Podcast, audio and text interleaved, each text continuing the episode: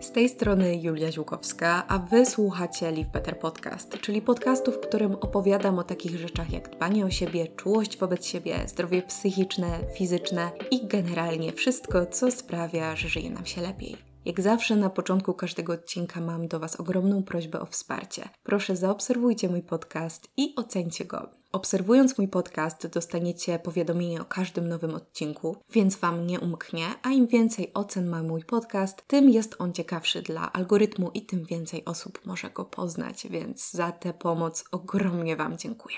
Dzień dobry, witam Was w nowym bonusowym odcinku podcastu, bo stwierdziłam, że dobrze by było wrócić do formatu odkryć miesiąca, którego dawno nie było, który trochę zaniedbałam. Poza tym te wakacje, muszę powiedzieć, nie idzie mi dobrze z regularnością, cały czas mi coś wypada. I pomyślałam sobie, że w takim razie dobrze będzie wypuścić dodatkowy odcinek podcastu po to, żeby dać Wam więcej rzeczy do słuchania, plus żeby po prostu zrobić jakiś taki, nie wiem, trochę inny format, żebym może ja się trochę rozruszała i wróciła do tego mojego podcastowego rytmu. Powiem Wam, że pierwszy raz nagrywam podcast w innych warunkach niż zwykle. Zawsze nagrywam podcast przy biurku, obstawiona poduszkami, a teraz również jestem obstawiona poduszkami, ale siedzę sobie w łóżku totalnie styl Emmy Chamberlain. Także gadam do Was, jest w pół do pierwszej w nocy, jestem sama w domu i stwierdziłam, że może, żeby wyrwać się z tego takiego mojego podcastowego impasu, muszę coś zmienić, muszę w jakiś inny sposób podziałać.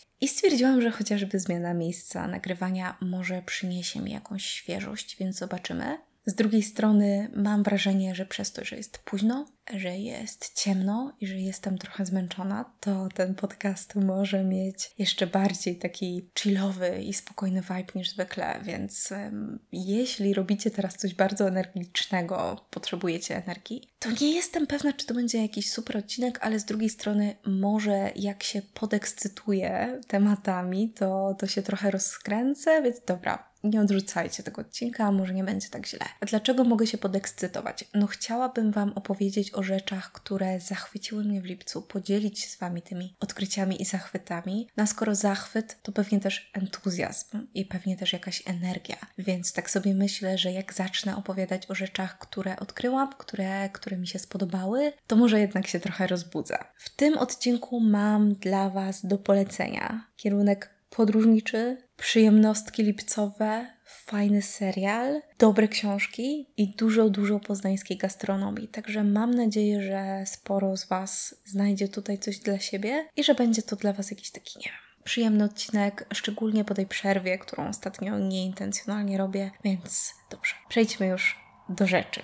Niewątpliwie największym i najbardziej oczywistym zachwytem tego miesiąca jest Majorka, czyli kierunek, o którym marzyłam już od kilku lat i który w tym roku udało mi się w końcu odwiedzić. To jest podróż, którą w końcu udało mi się zrealizować, bo Majorkę widziałam już w coraz większej ilości miejsc w internecie od paru lat. I tak miałam nosa, że pewnie zaraz stanie się to kierunek bardzo trendowy. No i rzeczywiście okazało się, że miałam rację. Mam wrażenie, że teraz na Majorce są wszyscy, ale słuchajcie, nic dziwnego, że tam są. I może się wydawać, że jako, że są tam wszyscy, to jest to kierunek jakiś taki bardzo turystyczny i przehajpowany, ale moim zdaniem tak nie jest, przynajmniej na razie. I Majorka absolutnie zachwyca. Zakochałam się w tej wyspie i powiem Wam, że to jest chyba na razie mój ulubiony kierunek w Europie, ulubione miejsce w Europie, w jakim byłam. Po prostu Majorka totalnie, totalnie mnie zachwyciła, co było chyba widać też po moich relacjach. Jeśli Was ominęły moje relacje z Majorki, to są podpięte na Instagramie, że jest cała wyróżniona relacja z miejscami, z poleceniami, są różne posty. Ja jeszcze nawet nie skończyłam postować z Majorki, bo narobiłam tak dużo zdjęć, że teraz będę chyba przez następne dwa miesiące udawać, że ja tam nadal jestem, bo nie może mi ta Majorka wyjść z głowy i chciałabym tam wrócić jak najszybciej. Majorka to jest oczywiście wyspa hiszpańska, która charakteryzuje się pięknymi, pełnymi turkusowej wody, zatoczkami i plażami, często skalistymi, czasem z piaskiem, ale to jest taki bardzo charakterystyczny dla Majorki krajobraz, czyli właśnie turkusowa, przejrzysta woda, skały, zatoczki, małe plaże. W środku wyspy jest też duża różnorodność, bo Majorka ma zarówno góry, jak i równiny, są tam gaje oliwne, rosną tam migdały, pomarańcze, cytryny. Jest to wyspa prze, prze, prze, prze, przepiękna. I Majorka może się kojarzyć negatywnie. Mi tak Majorka też się zawsze kojarzyła, przynajmniej parę lat temu, że wiecie,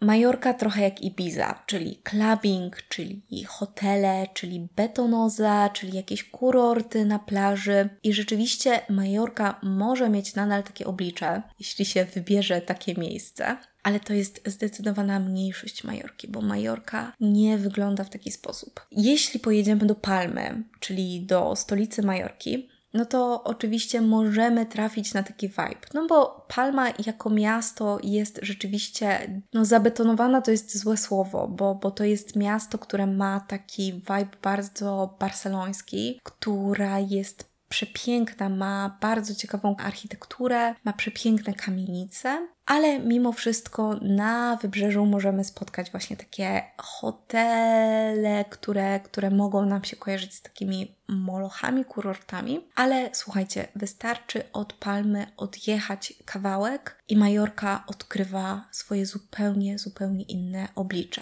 I tak to prawda, ta wyspa była zabetonowana, ta wyspa była cała w takich, wiecie, komunistycznych kurortach, ale w latach 90. władze Majorki zaczęły te kurorty, tą betonozę usuwać z krajobrazu, wyburzać, żeby nie burzyły tego, co w Majorce jest najpiękniejsze. I to jest w ogóle strasznie inspirujące, że można zrobić coś takiego, że można wyburzyć coś, co szpeci krajobraz i można wrócić do tego, co było. Myślę, że Polska tutaj mogłaby się sporo od Majorki nauczyć. I teraz Majorka ma zupełnie inne oblicze. Majorka to jest wyspa designu, Majorka to jest wyspa artystów, Majorka to jest wyspa bardzo mocno nastawiona na ekologię, na środowisko, na lokalność, więc jeśli lubicie takie klimaty, to Majorka jest absolutnie wspaniałym miejscem, żeby to celebrować, żeby to doceniać, żeby się cieszyć czymś takim, e, takim autentycznym, lokalnym, świadomym vibem. Ja się w Majorce zakochałam z wielu powodów. Przede wszystkim właśnie przyciągnęły mnie te turkusowe wody i plaże. Strasznie mi się to podobało. Chyba takim highlightem tego wyjazdu było w ogóle to, że pojechaliśmy nad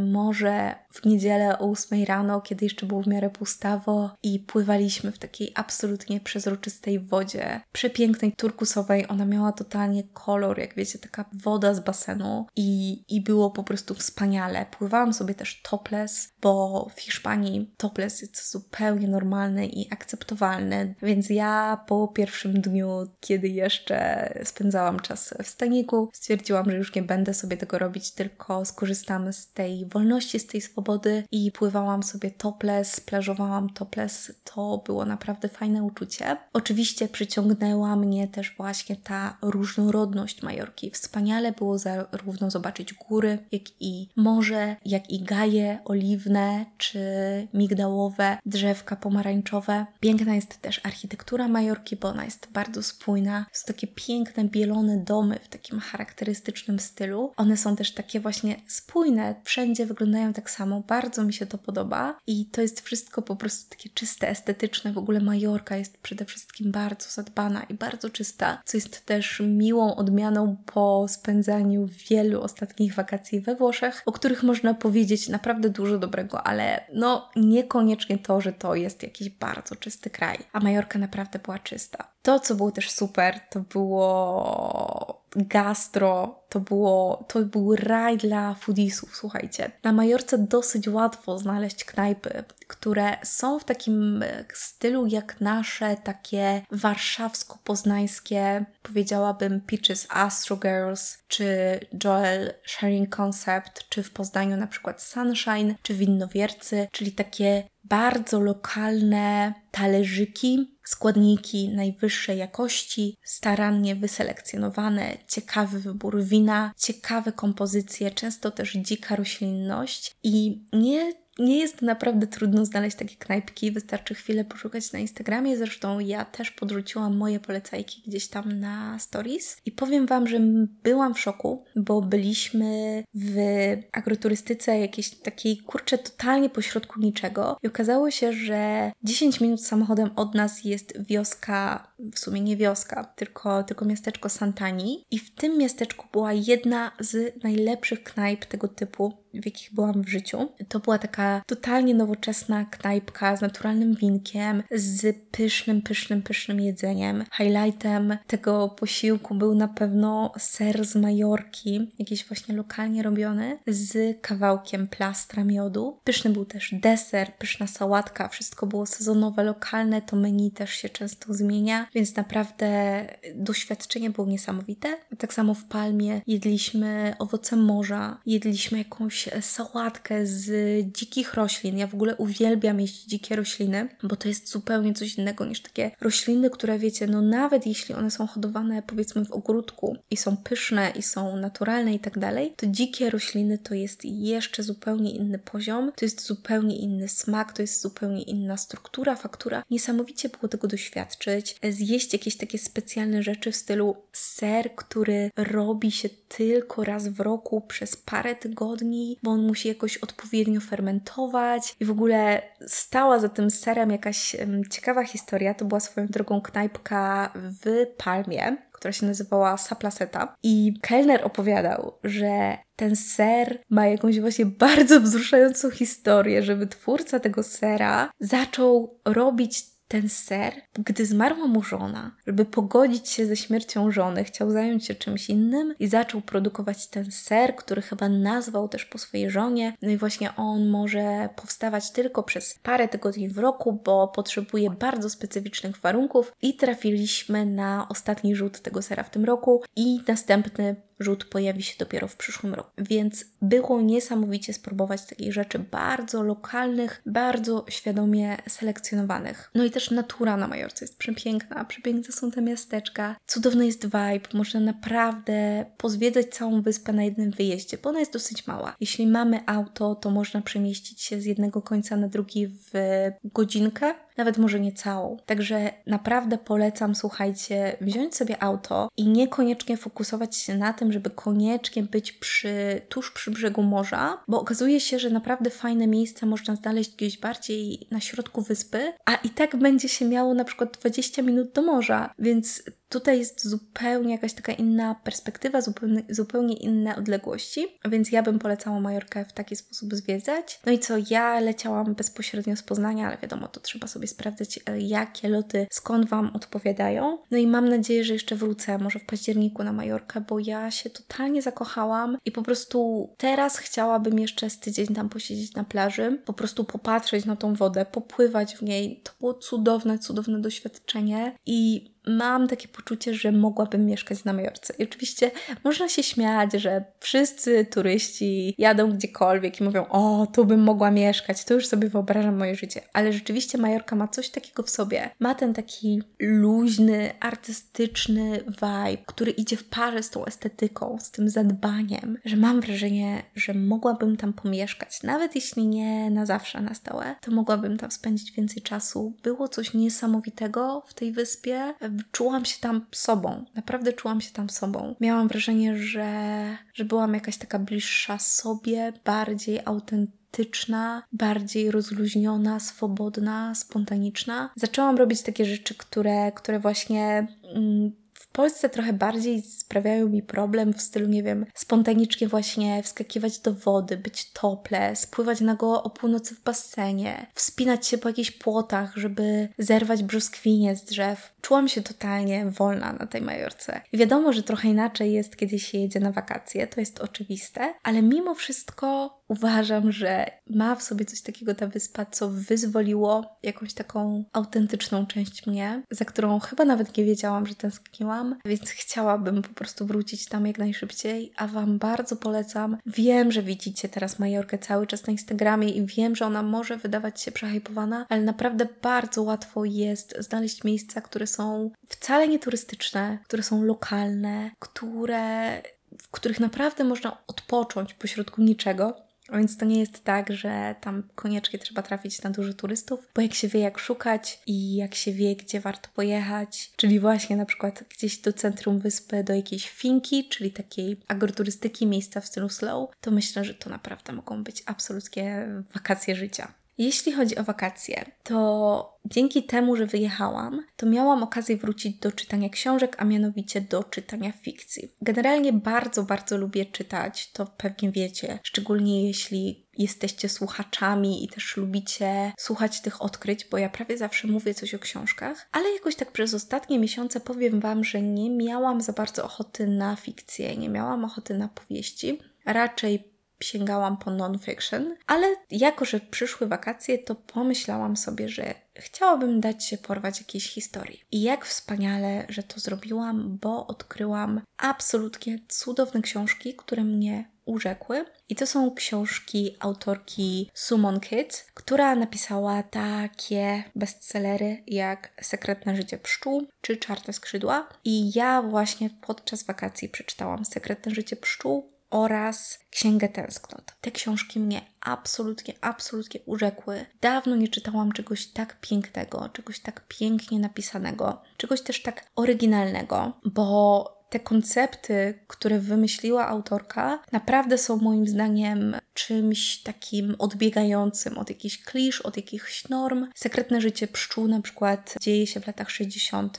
Narracja obraca się wokół walki o równe prawa Afroamerykanów. I wokół pszczół oczywiście, no bo jak sam tytuł wskazuje, jest tam dużo o pszczołach, więc ta książka jest absolutnie cudowna, przepiękna, sensualna, jakaś taka chwilami transcendentna. Pomysły, które miała autorka naprawdę mnie urzekły. Pisze naprawdę pięknym językiem, tłumaczenie na język polski naprawdę też jest wspaniałe, więc ta książka naprawdę mnie porwała a Księga Tęsknot chyba jeszcze bardziej, bo bardzo też spodobał mi się koncept, dlatego że Księga Tęsknot to jest historia Nowego Testamentu opowiedziana z perspektywy kobiety, w dodatku żony Jezusa. I to oczywiście jest pomysł, który z jednej strony może się wydawać kontrowersyjny, z drugiej strony wcale nie, bo przecież były już dociekania, na przykład czy Maria Magdalena była żoną Jezusa i tak dalej, i tak dalej. To nie jest jakiś bardzo nowy temat, ale mimo wszystko pokazanie Jezusa między tymi latami, o których Nowy Testament milczy,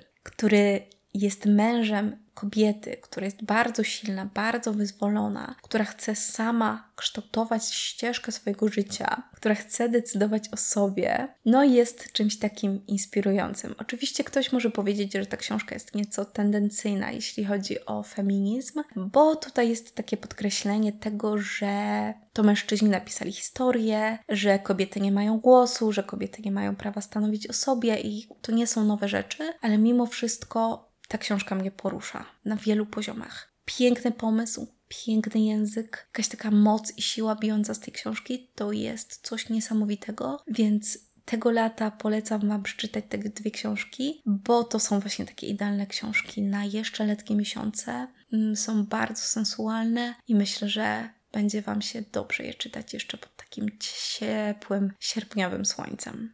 Jak jesteśmy przy książkach, to myślę, że następny taki naturalny skok to będzie skok do serialu. Słuchajcie, ja latem nie oglądam generalnie seriali, bo nie mam na to czasu, bo mam za dużo innych aktywności. Generalnie latem raczej nie siedzę w domu, nie siedzę na tyłku, więc nigdy nie polecam żadnych seriali ani filmów, bo ich po prostu nie oglądam. Ale jakoś tak wyszło, że rozchorowałam się po Majorce więc tego czasu było trochę więcej. I z moim chłopakiem odpaliliśmy serial Ted Lasso, który słyszałam, że jest świetny, ale ja jakoś tak nie mogłam się do niego przekonać, bo tak sobie myślałam, co mnie obchodzi serial o piłce nożnej. Że okej, okay, serial może być fajny, ale no, ta piłka nożna to może tak niekoniecznie. Bo chodzi o to, że Ted Lasso jest trenerem piłki nożnej, a raczej po prostu trenerem i został zatrudniony jako trener piłki nożnej dla jednej z drużyn angielskich, tylko że on o tej piłce nożnej nic nie wie.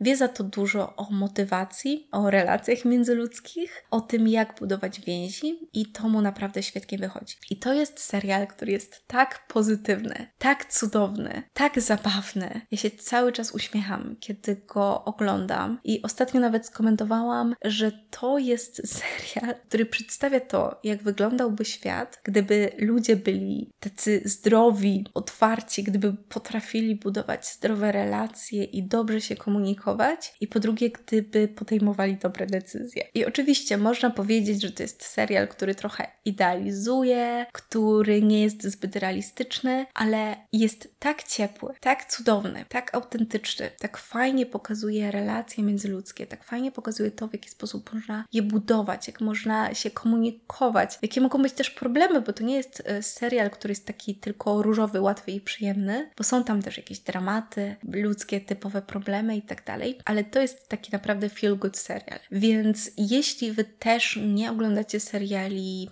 latem, to myślę, że to jest taki idealny serial, że jak złapiecie jakiegoś takiego pierwszego jesiennego dołka, jak przyjdzie do Was jakiś pierwszy jesienny smutek, to odpalcie te Lasso i gwarantuję Wam, że zrobi Wam się lepiej na sercu. To jest kurczę must watch, naprawdę polecam, polecam, polecam. Coś wspaniałego. Ale jesień jeszcze przed nami. Na szczęście jeszcze o jesieni nie musimy aż tak bardzo myśleć, więc wróćmy sobie myślami do lata. Mam jeszcze kilka moich lipcowych zachwytów, które wiążą się typowo z latem. Pierwszy z nich jest taki, że kupiłam sobie nowy perfumem i oczywiście jak to ja zamiast kupić je na początek lata, to kupiłam je już to na końcówkę, bo, bo jednak tak sobie myślę, że sierpień, kawałek września i już ciepło się skończy, więc te perfumy pewnie będą czekać do następnego roku, ale to jest zapach idealny na lato, bo to jest, słuchajcie, zapach marki, uwaga, tutaj będę próbowała mówić po francusku, także mm, nie gwarantuję, że to będzie dobrze wypowiedziane, ale podlinkuję Wam te perfumy, więc nawet jak wypowiem to źle, to zakładam, że nic się nie stanie. W każdym razie, marka to jest L'Ortison Parfumeur. Starałam się, nie wiem, czy mi dobrze poszło. A perfumy nazywają się Vetiver Écarlate. W każdym razie, te perfumy, słuchajcie, pachną grejpfrutem, bergamotką, liściem pomidora i wetywerią. I to są perfumy, które po prostu przenoszą nas do jakiegoś letniego ogrodu.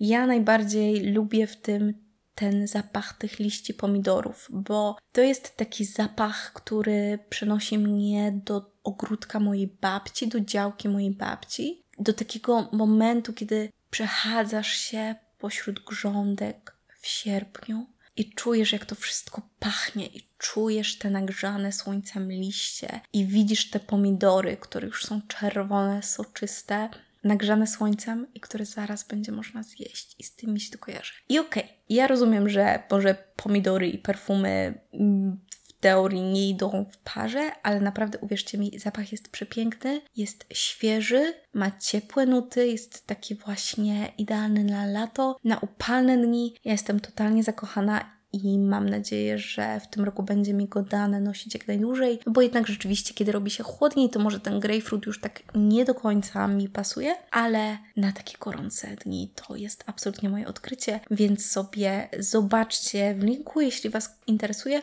I słuchajcie, pytacie mnie na Instagramie, gdzie go dorwałam, gdzie go kupiłam, gdzie go można dostać w Polsce. Uwaga, breaking news. Praktycznie każda firma europejska wysyła wszystko wszędzie w Europie, więc można po prostu zamówić ze strony zagranicznej. Nic się nie stanie. Także ja normalnie zamówiłam te perfumy ze strony perfumerii. Nie z jakiegoś, wiecie, u nas Mudstenbaru czy jakiegoś innego Galilu, tylko po prostu od nich bezpośrednio wysyłka była darmowa. Także serio nie bójcie się takich rzeczy, nie musimy zawsze zamawiać od polskich dystrybutorów, możemy też zamawiać ze spokojem z Unii Europejskiej i serio jest to bardzo proste i przyjemne, także jeśli to Was jakoś niepokoi, to naprawdę już nie powinno. Okej, okay, to była jedna letnia przyjemnostka. Drugą letnią przyjemnostką jest to, o czym ja pieję i pieję przez cały lipiec na Instagramie, czyli oczywiście hamak. Spełniłam swoje mikromarzenie i kupiłam sobie hamak. Z czego to wynikło? Słuchajcie, jak wróciłam z Majorki, to sięgnęłam po książkę Niny Czarneckiej, Rzeźko, czyli o tym, w jaki sposób dbać o siebie według Ajurwedy w wiosenno-letnich miesiącach. Ja też polecałam niejednokrotnie książkę Ciepło Niny, która mówi o tym samym jesienią i zimą, czyli jak dbać o siebie właśnie jesienią i zimą według Ajurwedy. I ja rzeźko trochę olałam, szczerze mówiąc. Ciepło było na pewno dla mnie bardziej pomocne, bo ja jesienią i zimą czuję się źle, a za to wiosną i latem czuję się rewelacyjnie, więc tak trochę czułam, że nie potrzebuję aż tak bardzo tych rad wcielać w życie. No, oczywiście nic bardziej mylnego, no bo złapała mnie i choroba lipcowa, i jakieś przebodźcowanie, jakieś totalne rozdrganie i wypadnięcie z rytmu. Wiecie, różne takie rzeczy, które latem się przytrafiają i nie są zbyt przyjemne. Więc pokornie sięgnęłam po tę książkę. Sięgnęłam po rozdział o lipcu, o tym jak funkcjonować w lipcu. I przeczytałam tam piękne słowa o tym, żeby łapać lato tam, gdzie jesteśmy, żeby cieszyć się nim, żeby nie czekać na wakacje, na wyjazdy i nawet jeśli spędzamy lato w mieście, możemy się nim cieszyć. I ja chyba potrzebowałam to usłyszeć, ja potrzebowałam to przeczytać, bo już miałam jakieś takie FOMO, że chciałabym znowu gdzieś wyjechać, że nie chcę spędzać lata w mieście i tak dalej. I sobie pomyślałam, kurczę, chcę spędzić to lato, tą resztę lata w trybie slow, w naturze i kupię sobie hamak. Kupię sobie hamak, będę z nim chodzić do parku, będę go rozwieszać wśród drzew i patrzeć w liście, być na dworze, czytać książki i po prostu być prostu być, nic więcej. I jak pomyślałam, tak zrobiłam. Kupiłam sobie dwuosobowy hamak w Decathlonie, który jest wspaniały, bardzo wygodny, bardzo prosty w obsłudze. Jakby, że tam naprawdę nad niczym się nie trzeba zastanawiać, bo jego rozłożenie jest turbo proste. Leży się w nim jak w kokonie. Uwielbiam to. I to jest dla mnie taki mój kurde kokon mindfulnessu. No przysięgam. Jestem w tym hamaku, to nic innego się nie liczy. Ciekawe jest dla mnie to, że kiedy jestem w tym hamaku, to nie mam za bardzo potrzeby zajmowania się niczym innym. Że tak jak wiecie, na przykład siedzę w domu i nic nie robię, to od razu muszę sięgnąć po telefon, zacząć scrollować, zacząć czytać, zacząć coś przestawiać, zacząć coś robić. A w tym hamaku ja naprawdę mam taki mindfulness, mam taką medytację, że często to, co najbardziej, co największą przyjemność mi sprawia, to jest po prostu patrzenie w górę na liście, na słońce, na niebo, i nie zajmowanie się niczym, tylko po prostu pozwolenie na to, żeby myśli luźno przepływały mi przez głowę. I to jest największa przyjemność. I ten hamak stał się takim rytuałem. Najczęściej jakoś tak spędzam w tym hamaku trzy godziny, bo to są jakieś takie, nie wiem, trzy godziny, które potrafię wytrzymać bez toalety, a potem już muszę wracać. Ale te trzy godziny to jest czas takiego totalnego relaksu, totalnego mindfulnessu. Ja sobie biorę do kubka termicznego jakąś kawkę, ciepłą lub zimną, zależnie od pogody. Biorę sobie wodę, biorę sobie jakieś dobre ciastka, biorę sobie książkę, jeśli jednak bym miała ochotę poczytać. Biorę sobie koszyk, wkładam to wszystko do koszyka razem z hamakiem, po prostu idę do parku i spędzam tak wybitne, wybitne trzy godziny. Nie ma nic lepszego. Ten hamak to jest highlight mojego lata. I słuchajcie, naprawdę wystarczy tak naprawdę jakiś park, w którym są drzewa czy lasek. Ten hamak jest mały, łatwo się go rozkłada i każdy może to zrobić. I to jest wspaniały sposób na taki letni mindfulness, na, na korzystanie z tego lata, niezależnie od tego, gdzie jesteśmy jakie mamy możliwości. Więc hamak to jest totalnie, totalnie zaraz koło Majorki. Największy zachwyt lipca. Uwielbiam i teraz jest co prawda dosyć deszczowo, ale mam nadzieję jak najwięcej czasu spędzić na hamaku, jak tylko przestanie tak ciągle lać. I mam też nadzieję spędzić tak na przykład wczesną jesień, a może nawet późniejszą jesień. Właśnie póki jeszcze nie będzie jakiejś chlapy, to tak sobie myślę, że jeszcze jesienią mam zamiar chodzić na hamak, tylko brać ze sobą jeszcze koc, coś ciepłego do picia i, i korzystać z tego najdłużej jak się da.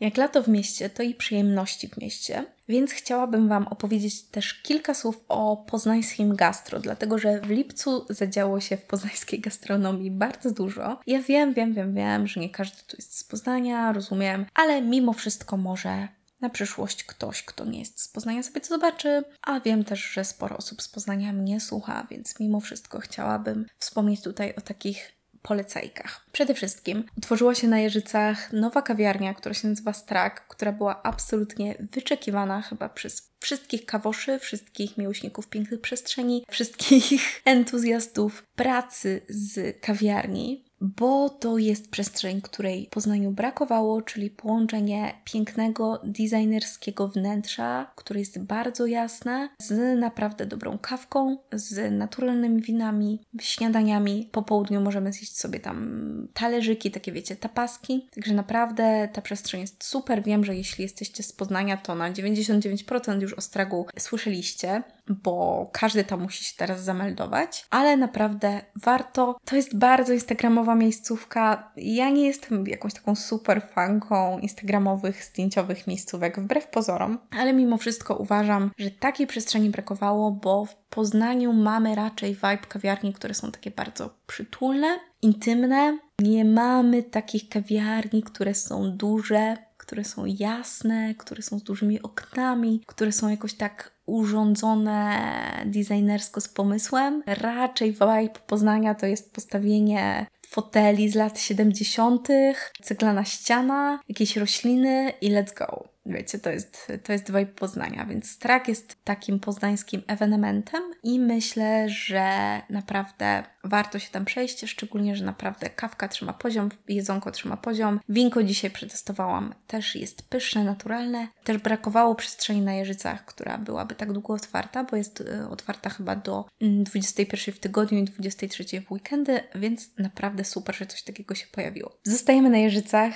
i zaraz obok praktycznie otworzyła się kolejna kawiarnia, która się nazywa Denata i serwuje portugalskie ciastka, które się nazywają pasztej denata, pasztele. Słuchajcie, najpyszniejsze ciastka, uwielbiam je, bo to są takie ciastka, które są z ciasta francuskiego, wypełnione takim kremem waniliowym, budyniowym i takie podpieczone z wierzchu, więc są przepyszne, rozpływające się w ustach. Ja bardzo zazdrościłam krakowskiego Cafe Lisboa, bo uwielbiałam tam chodzić za każdym razem, jak byłam w Krakowie, więc słuchajcie, cudownie mieć w końcu pod nosem fantastyczne, fantastyczne pasztele, bo są naprawdę pyszne. Wnętrze jest też piękne, przemyślane, w kolorach biało-niebieskich, wszystko jest tam takie po prostu no dopieszczone. Filiżanki są ręcznie robione, też w kolorach biało-niebieskich, także no coś pięknego i ja praktycznie codziennie tam wskakuję sobie, żeby jednego pasztela sobie zjeść na drogę, na wynos, wziąć sobie na hamaczek, także to jest ogromna polecajka.